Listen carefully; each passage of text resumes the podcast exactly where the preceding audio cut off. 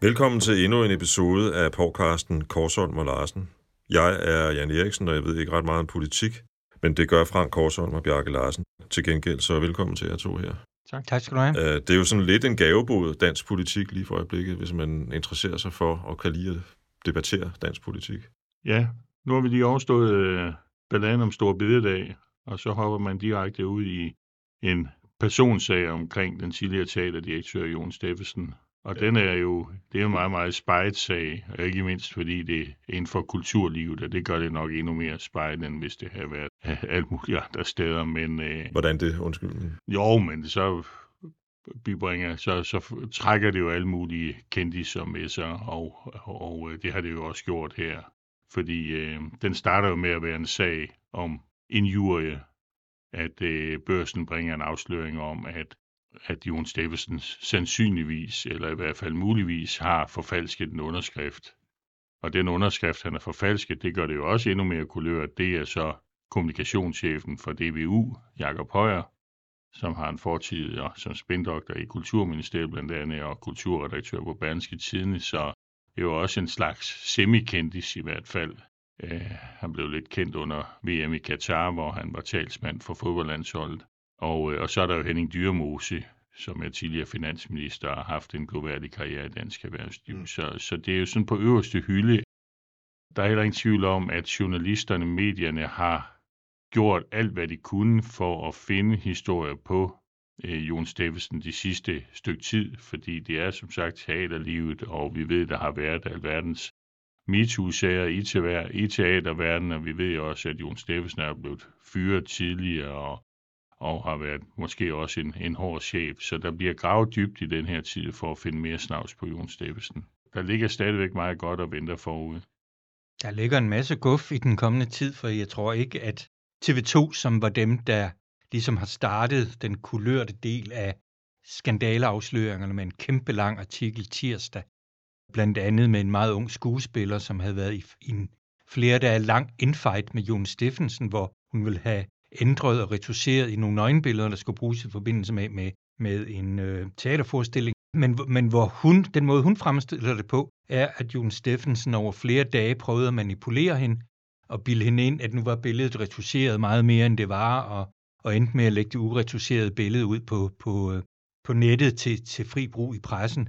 Og det er jo virkelig en, en betændt MeToo-sag, som så oven i købet breaker her på kvindernes internationale kampdag, og, og breaker efter en Jon Steffensen, som har skrevet hyldestartikler i, på Bergenskes debatsider, hvor han skamroser MeToo, og så viser det sig, at han er en lige så gammel gris som, som øh, så mange andre. Ah, det må lige stoppe dig øh, lidt der, Bjarke. Det er vel ikke en klassisk MeToo-sag, som vi har set fra USA med Weinstein, hvor han udnyttede kvinder. Nej, nej, nej, nej, det, det, det er det. Det har vi i hvert fald ikke, det har men, vi i hvert fald ikke set noget til. Men det er, jo, det er jo en klassisk MeToo-sag i en dansk sammenhæng, hvor der har været mange sager om grænseoverskridende krænkelser, som ikke har været decideret samlejer eller voldtægt. Ja.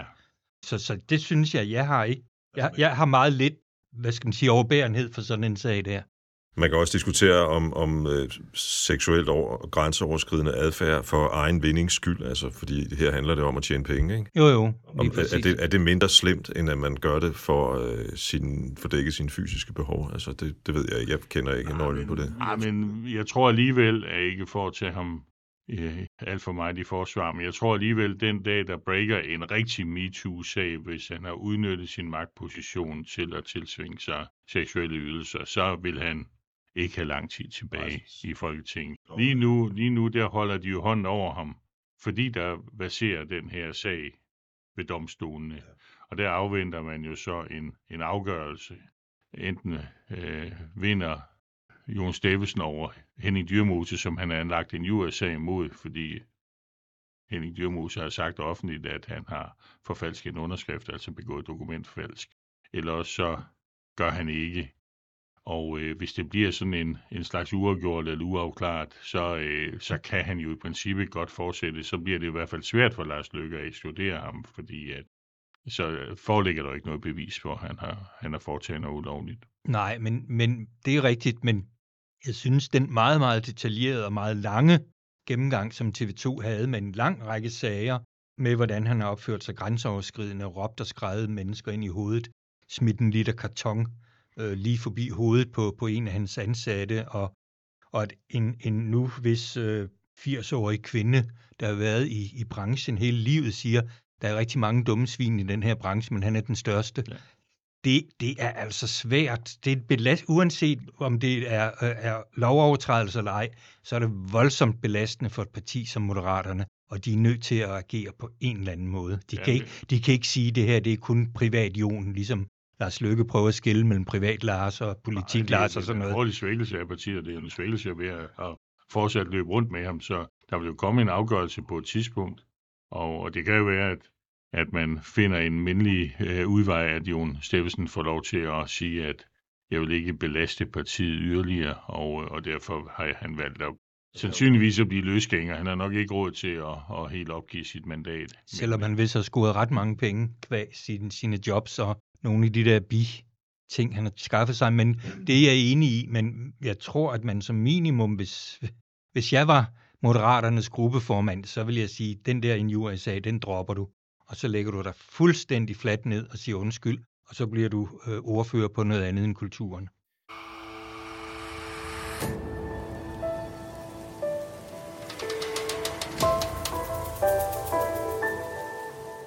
Hvis vi sådan kigger på det politiske liv, sådan i det store billede, hvor lang er hukommelsen egentlig? Altså, at, vil man tænke, når jeg de tager, der var med Østre Gasværk for eksempel, og Avenue T, det skulle snart historie, altså lad manden få en chance. Nå, jeg tror, at sagen med Øster Gasværk er historie, men det er jo ikke historie, at han har anlagt en sag. Det er jo nutid. Ja. Mm-hmm. Og det, der bliver gravet frem, er jo, at man forsøger også at finde ud af, hvorfor blev han fyret. Altså, han siger jo selv, at han blev fyret på grund af en kronik, han skrev sammen med Lars Løkke. Ja, netop. Ja. Og der vil jeg sige, at der tror jeg simpelthen ikke på, at vi er i Danmark. Altså, Nej. at Avenue og, og Henning Dyrmose, som selv har været et politisk dyr, skulle, skulle fyre nogen på grund af at man tilkendegiver, hvor man politisk står, det, er, det mener jeg langt ude i skoven. Ja, det, men, det mener jeg også, især fordi kronikken var, det var jo en fin og velmenende kronik, men den indeholdt jo ikke rigtig noget kontroversielt overhovedet. Så på den måde, så det er meget, meget svært at tro på. Altså det virker mere som, som et forsøg på at, at, at, at finde en dårlig undskyldning. Men jeg synes jo, et aspekt af det her, det er jo også, at det er den måde, dansk politik og danske medier fungerer på at regeringen må jo være lykkelig. Nu stod de til at få rigtig mange smæk for deres øh, uddannelsesreform af, af universiteterne, ikke? Og så sidder vi her alle sammen og snakker Jon Steffensen i stedet for. Ja, ja det, det kan du have en pointe i, Bjarke, men må ikke også uh, uddannelsesdiskussionen, den også kommer? Det skal du, den nok, men du, nu har de lige fået fred et par dage. Man kan jo også se, at, at, at Jon Steffensen, mens vi sidder og optager den her øh, POV-cast, er med, med udenrigspolitisk nævn på, på rejse i Indonesien, men han har opdaget, at situationen er så alvorlig, at han lige inden vi gik i studiet, så lagde han en undskyldning ud på Facebook. Det var så en lidt halvhjertet undskyldning, men, men øh, han sagde, at nu vil han gerne sige undskyld til, til alt og alle, og nu vil han så se lidt mere ind af og, og prøve at tænke lidt mere om, hvordan, over hvordan han var. Og jeg tror altså ikke, det er en øh, dybfølt undskyldning nok. Altså, det, der vil komme flere sager frem, det tror jeg. Det er jo sådan, at der er årsmødet den 23. i 3. så jeg, øh, i Moderaterne. Vil det ikke være rart for Lars Løkke, at det her var på en eller anden måde jo, klaret jo, jo, jo, jo, jo, det Helt kan klart. det jo også hurtigt blive. Altså, nu, nu skal vi lige have overstået den her vinter-vinterferie, hvor øh, det meste af Folketinget er ude at rejse. Men øh, næste uge er de jo hjemme igen, og så skal det jo diskuteres mand til mand. Der kan jo godt være, der kan tingene lige pludselig gå meget hurtigt. Nu har vi siddet og talt om det ene af de tre regeringspartier, det ser sgu ikke særlig øh, godt ud for Socialdemokraterne lige for øjeblikket, hvis vi kigger på meningsmålinger. Nej. Der har været en virkelig katastrofal meningsmåling i Voxmeter, og en næsten lige så slem øh, med Gallup i, i Berlingske her forleden. Og, og det er fuldstændig rigtigt, at øh, de er kommet så skidt fra start, som man næsten ikke kan forestille sig. Og, og jeg synes, det, det, det bliver ved med at undre mig, at, at de har taklet den der øh, store bededagssag så dårligt, fordi de burde have vidst, at det rammer lige ind i deres kernevælgere, øh, nemlig de faglærte og ufaglærte, som er dem, der mister øh, helligdagskompensation og mister den der forårsfridag, hvor man skal ud i kolonihaven for nu at bruge et par klichéer og sådan noget, ikke? Men, men i hvert fald slappe af og, og hygge sig, ikke? Og at de har forberedt det, kommunikationen så dårlig, øh, folk er jo slet ikke overbevist om, om alvoren i, i den økonomiske situation og behov for reformer og sådan noget. Det, det er lige til lærebogen i, hvordan man ikke skal gøre. Jeg tror, jeg skrev en analyse i vores fælles medie PAV her for en uges tid siden, der netop handler om, at de er ude af, regeringen er ude af takt med befolkningen omkring deres krisefortælling. Den regeringstaler krise og nødvendige reformer konstant. Altså så skal stor bededag væk, fordi vi skal have råd til at, at være i krig med Ukraine nærmest, eller i krig med Rusland. Og øh, så skal uddannelserne laves om, og så skal øh, skattesystemet laves om, og så skal det hele skal vendes og drejes, og det hele her reformer, og befolkningen er slet ikke der. Vi ser, befolkningen ser jo ikke den her krise. Vi ser en stigende inflation, det mærker vi, når vi er i supermarkedet. Men, øh, og dem, der skal sælge deres huse, ser også, øh, at de ikke kan få det samme på deres hus, som de, de kunne sidste år. Men ellers så går det jo sådan set meget godt. Altså mm. ledigheden er stadigvæk øh, ultra lav, beskæftigelsen er høj, og forbrugerne er ved at få tillid til økonomien igen. Så den der recession og den der det der bagtæppe af, af alt dårligskab, den, det, det, er, det er ikke trængt ind hos, hos øh, vælgerne i befolkningen. Så Nej, derfor men... straffer man dem, der taler om reformer. Danskerne kan grundlæggende ikke lide reformer. Vi kan lide at, at, øh, at stå op i morgen til, det, til de systemer, vi, vi, vi gik i seng til aften før, så øh, de, de skal ikke komme og lave om på ret meget. Nå, men problemet er jo, at, at, at det pres, som regeringen ser, og og det reformbehov, de ser, det er jo, det er jo et strukturelt pres på længere sigt. Det er om 5-10 mm. år, hvor velfærdsstaten kommer under et meget større pres rent økonomisk og personalemæssigt, end vi ser i dag, fordi behovet for penge og behovet for personale stiger meget mere end den almindelige, øh, hvad skal man sige, effektivitetsfremgang og, og sådan noget kan, kan leve op til. Og det, det er jo den krisefortælling, de skal prøve at snakke ind i, og det er mislykket fuldstændig, fuldstændig aldeles. Ikke? Er der en vej ud fra det for den regering? Nej, det er der jo ikke, fordi øh, hele krisefortællingen, hele, det er jo det raison data, det er jo selve begrundelsen for, at de tre partier går sammen. Ja, der er nogle reformer, der, der er nogle problemer ude i horisonten, ude i fremtiden, som skal løses, og dem kan vi ikke løse. Socialdemokratiet kan, kunne ikke løse dem med deres bagland, altså det røde bagland, og en borgerlig øh, statsminister med Jakob Ellemann eller Truls Lund Poulsen, eller hvem det nu øh, ser ud til at blive øh, statsministerkandidat for Venstre næste gang, kunne ikke løse det med sit øh, dysfunktionelle blå øh, partier. Så der skulle en samling hen over midten. Så, så hele begrundelsen og hele fortællingen til befolkningen, det er, at vi tre ansvarlige, gamle ansvar, eller ansvarlige partier er nu gået sammen for at løse de problemer for jer hvor befolkningen bare står efterladt tilbage på borgen mm. og siger, jamen, hvad, hvad er det for nogle problemer, mm. vi løser? Vi ser mm. ikke nogen problemer. Men man skal jo også sige, at, at den langsigtede kommunikations- og vælgerstrategi fra regeringens side er jo at sige, nu tager vi alt det ubehagelige, nu tager vi alt bøvlet her i løbet af det første halve år, eller senest ved årsskiftet, øh, og så har vi tre år til at rette op på det og, og øh, få forbedret meningsmålingerne og, og, og folk kan se effekten af det, vi har lavet og sådan noget. Det er jo helt klart det, der er deres strategi. Men de har så fået så stort et gok i nøden her fra starten, at det, det, bliver, det bliver, de, de kommer på arbejde, de kommer på overarbejde, de kan i hvert fald ikke holde fri stor bededag, hvis de skriver den her hjem. Men, men de kan jo dårligt forsvare en gavebod de, de sidste tre år. Altså hvis de tager reformerne nu, og så siger, jamen, så kan vi dele noget ud de sidste tre år, fordi hvis de begynder at åbne kassen igen, så vil folk jo spørge, jamen, hvorfor skulle vi så af med stor bededag? Hvorfor skulle vi så øh, lave det hele om? Nej, nej, men der, der kan komme nogle mere populære øh, omkring ja. klima og, og, og så videre, og, og nogle, nogle velfærdsreformer, som måske ikke er dyre, men har stor symbolsk værdi, øh, gratis tandlægehjælp og, og andet, som, som har været på bordet. Ikke? Mm. Men de, får, de får det svært, det gør de.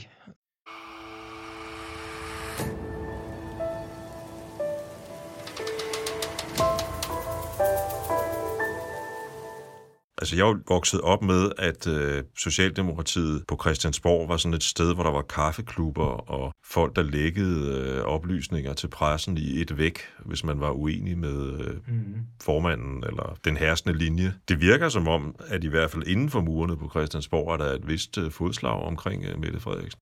Ja, ja, hun, hun er uantastet, øh, i hvert fald et godt stykke tid endnu. Men det er klart, at hvis meningsmålingen bliver ved med at ligge dernede, hvor de lå i i mandag, så, så er det et spørgsmål. Men altså, der, der er ingen, der vil turde åbne det bal forløbig, og kaffeklubberne eksisterer stadigvæk absolut i bedste velgående. De var også fremme omkring regeringsdannelsen øh, med lige at markere sig. for at sikre sig, at, øh, at der ikke var nogen af kaffeklubberne, der blev forfordelt, da ministerposterne skulle, øh, skulle spredes ud. Ikke? Og bagefter var der en eller to af kaffeklubberne, der var utilfredse med, at det netop skete alligevel. Men det var fordi, der skal tages hensyn til, hvilke ønsker har de andre partier, og hvilke politikere og folketingspolitikere egner sig til hvilke ministerier og sådan noget. Men på den måde er de der stadigvæk, men i øjeblikket er det en bundlojal folketingsgruppe. Det, det, er, det er den mest lojale i, i mange år. Og det er også, Mette Frederiksen udstråler jo heller ikke den jovialitet, der ligesom giver plads til, at man kan diskutere hendes, hendes lederskab. Jeg, jeg tror simpelthen, at, at medlemmerne godt ved, at det ikke er karrierefremmende at, at være imod partilinjen og diskutere lederskab. Man kan så sige, at i forbindelse med, med, øh, med fremlæggelsen af uddannelsesreformen, der var Socialdemokratiets øh, overborgmester, Sofie Hestrup Andersen, jo ude og kritisere og sige, det var ikke godt og sådan noget. Øh, og det er selvfølgelig, fordi hun har en hel masse veluddannede storbyvælgere, hun skal tage hensyn til og gerne vil holde fast i. Ikke? Men så er det jo også interessant, at i dag er Henrik Sass i Jyllandsposten, den tidligere så magtfulde socialdemokrat, der røg ud med et brag. Ikke? Han har holdt meget, meget lav profil i, i et par år, men nu er han så ude i Jyllandsposten med en kronik, hvor han advarer mod netop uddannelsesreformen. De skal passe på efterhånden, hvis, hvis, øh, hvis der kommer lidt mere af det. Af, af, af højtstående socialdemokrater, der ikke sidder i Folketinget, så, så kan det blive et problem. Ja, det er meget enig i.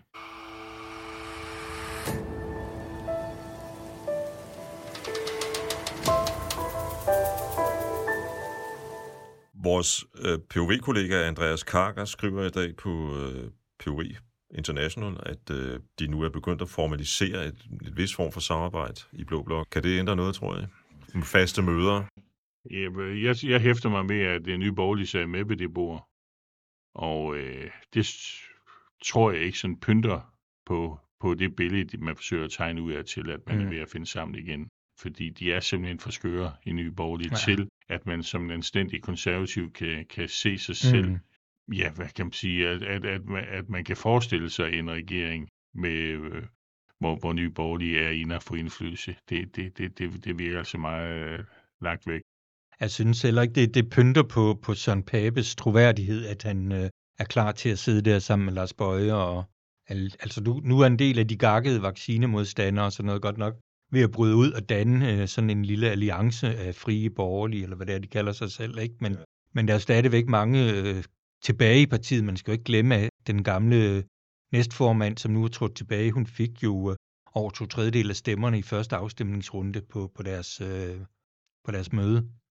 Det er også det, nu lige inden vi fuldstændig afskriver Blå Blok, så skal vi jo huske, at Blå Blok rent faktisk fik flere stemmer end Rød Blok ved, ved, ved det folketingsvalg, der lige overstået. Og at også Hvis vi definerer Lars Lykke som, som borgerlig, det, det og, det, og det mener jeg, man skal. Jamen, det tror jeg også, vi skal, for havde det, havde det materialiseret sig, sådan at de havde haft en mandat, et mandat ekstra, så havde Mette Frederiksen ikke fået lov til at gå til dronningen og, og lede de forhandlinger, der efterfølgende jo straks over 45 dage så havde det været en Jakob Ellemann Jensen eller Lars Lykke. Ja, men man, man så jo med Lars Lykkes sejrstale på valgnatten, hvor han jo troede, at den var hjemme. Ja, øh, at, at der var han jo klar til at skibe alt med midten og, ja, ja, og gå klar præcis. sammen med Blå Blok. Ikke? Ja, og at hans forsøg på at manøvrere en, et af de øh, grønlandske mandater over til sig og sådan noget. Han, han vil gerne have set for bordenden med de forhandlinger, og, og så er det langt fra sikkert, at du har fået en midterregering. Og noget af det, Mette Frederiksen ikke vil acceptere, det er jo en blå statsminister. Det er jo, det er jo, det er jo en hvad skal man sige, en... en Dealbreaker. Ja, ja. Når vi så snakker om den blå statsministerkandidat, øh, det man kan så måske så sige, det, det Lars Lykke er en af dem, ikke? men, men Jakob Ellemann, han er helt ude af billedet lige for øjeblikket. Hmm, ja. Han er i hvert fald ude af julet lige i øjeblikket. Vi ved jo ikke, med, om han kommer tilbage. Det gør han sandsynligvis. Det, det, det er mit personlige gæt. Kommer han tilbage som Venstres formand? Det bliver en anden diskussion. Det er jo ikke unormalt, at folk får stress, og det er heller ikke unormalt, at folk kommer tilbage igen. Men han skal da finde et andet øh, tempo at arbejde i, og, og det kan godt være, at det bliver på bekostning af formandsposten i Venstre. Jeg mener godt, at han kan håndtere en ministerpost, men formandsposten, hvor alle river i hinanden, og man skal tage stilling til sure medlemmer, 25 mails om dagen fra bagland, hvor de er, er sure på den her regering og forstår ikke, at Venstre kunne finde på at gå med i regering. Det slider altså hårdt på. Hvem i Venstre kan, vil være... Er det Troels, er det Troels Lund Poulsen? Ja, det er jo ham, der er ved at blive kørt i stilling, og alle snakker om Søren Gade, den nuværende formand for Folketinget, som vil være et langt mere populært bud i Venstre, og nok også bedre øh, sælger udad til. Men han har jo forløbig sagt nej, men ja. altså, han er jo også et meget magtmenneske, så, så det nej, tror jeg, er mere taktisk. Troels Lund Poulsen har jo den ulempe, at han øh, ikke har vælgertække, øh, og selvom han er ved at prøve at lægge sin stil om nu, så er han jo ved stort set alle folketingsvalg blevet valgt på et af de sidste mandater, selvom Venstre har fået mange øh, medlemmer valgt i de valgkreds, hvor han er stillet op. Men altså modsat Frank, så har jeg altså lidt svært ved at se Jakob Ellemann vende tilbage som forsvarsminister uden at være formand. Ja, Ja, altså, man må jo det, se, altså, jeg, er- tror bare, jeg tror bare ikke på det. Det, det må jeg sige. Han er, han er trods alt også for, for agerig og har noget med sin far, han skal leve op til og sådan noget. Ja, det, det bliver jo gætteri, fordi øh, øh, der er mange ubekendte i den ligning. Vi ved slet ikke, om han kommer tilbage, og vi ved ikke, hvornår han kommer tilbage, og vi ved ikke, hvad hans egne ambitioner er, øh, og vi ved ikke, hvor, hvor frisk han er, når han kommer tilbage. Så øh, der er mange ubekendte.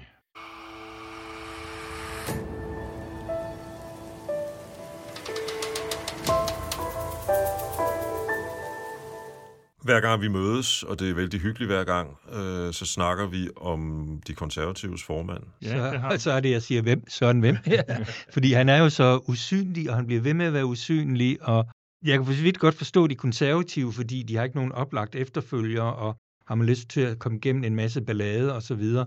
Men det er jo tankevækkende, at jo længere tid Venstres krise varer, jo tydeligere bliver det, at de konservative ikke samler de der stemmer Ja. op.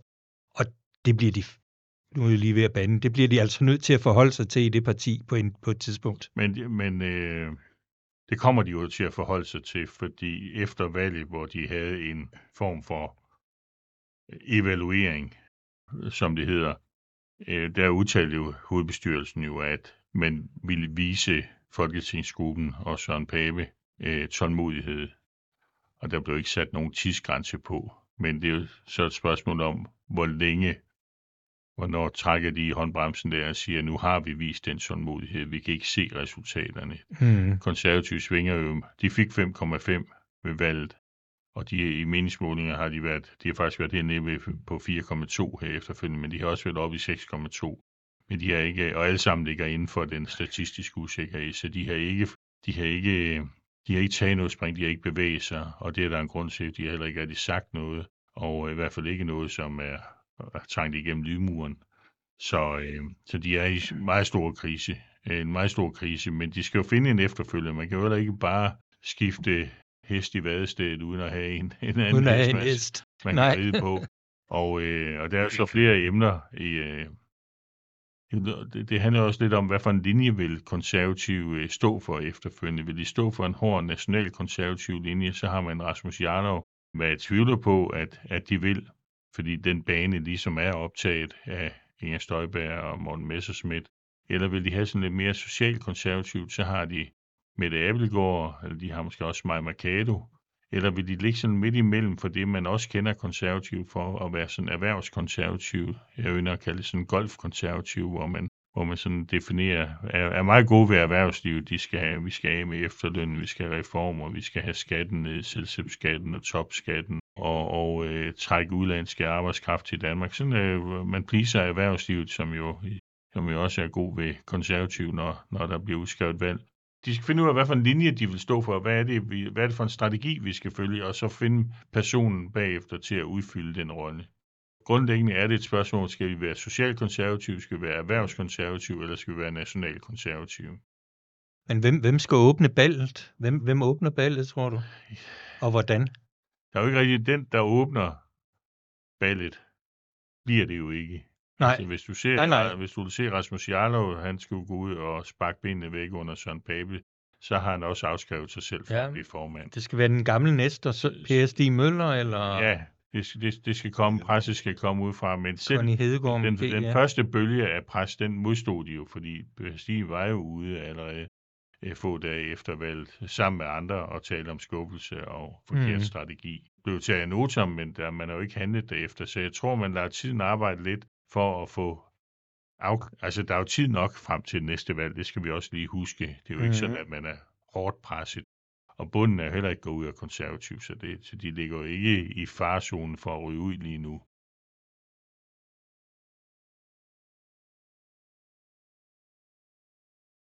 Du nævnte Sofie Hestorp, som er borgmester, og som det har en vis vægt, når hun går ud og taler. Ikke? Man kunne måske forestille sig, at en af de rimelig succesrige konservative borgmestre kunne være den, der ligesom affyrede skuddet i Sarajevo. Michael Fenger for eksempel i uh, Gentofte, eller Benedikt Dekær. Øh, nogle af dem, som jeg husker det, øh, har ligesom øh, ytret sig forsigtigt, men, men øh, jeg tror, man venter på hovedbestyrelsen. Jeg tror, man finder en løsning, hvor det egentlig bliver forholdsvis mindeligt.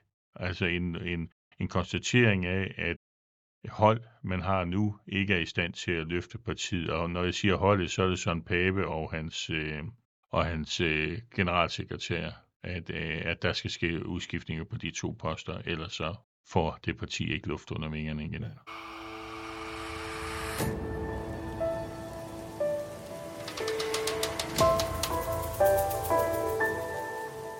Vi skal lige huske at nævne, uh, Bjarke, at du har en anmeldelse på POV af Simon Emil Amitsbøls nye bog. Ja, Insider, fire år med lykke. Det er en uh, virkelig fascinerende bog at læse.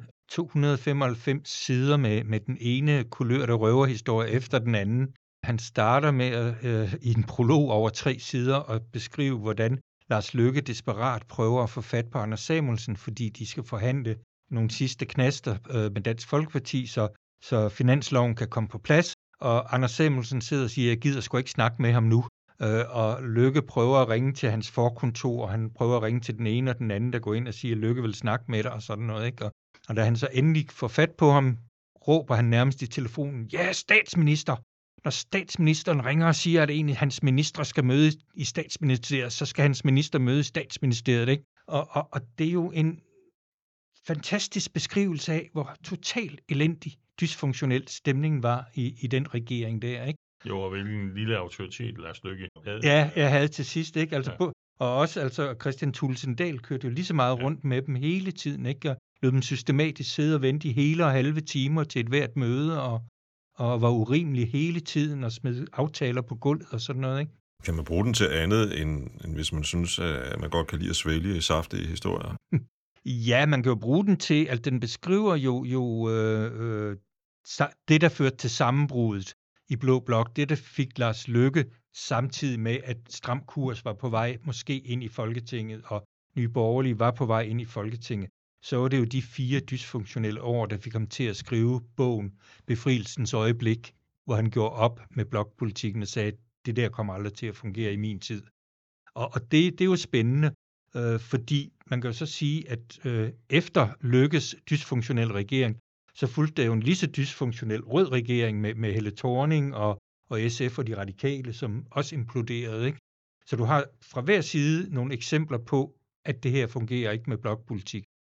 Så havde Mette Frederiksen nogle rimelige succesrige år, men det var så måske mere undtagelsen end, end, end reglen i moderne politik. Ved I hvad, jeg tror, at vi runder af her, og så vil jeg endnu en gang bare sige tusind tak, fordi I kiggede forbi. Selv tak. Til hver en tid. thank you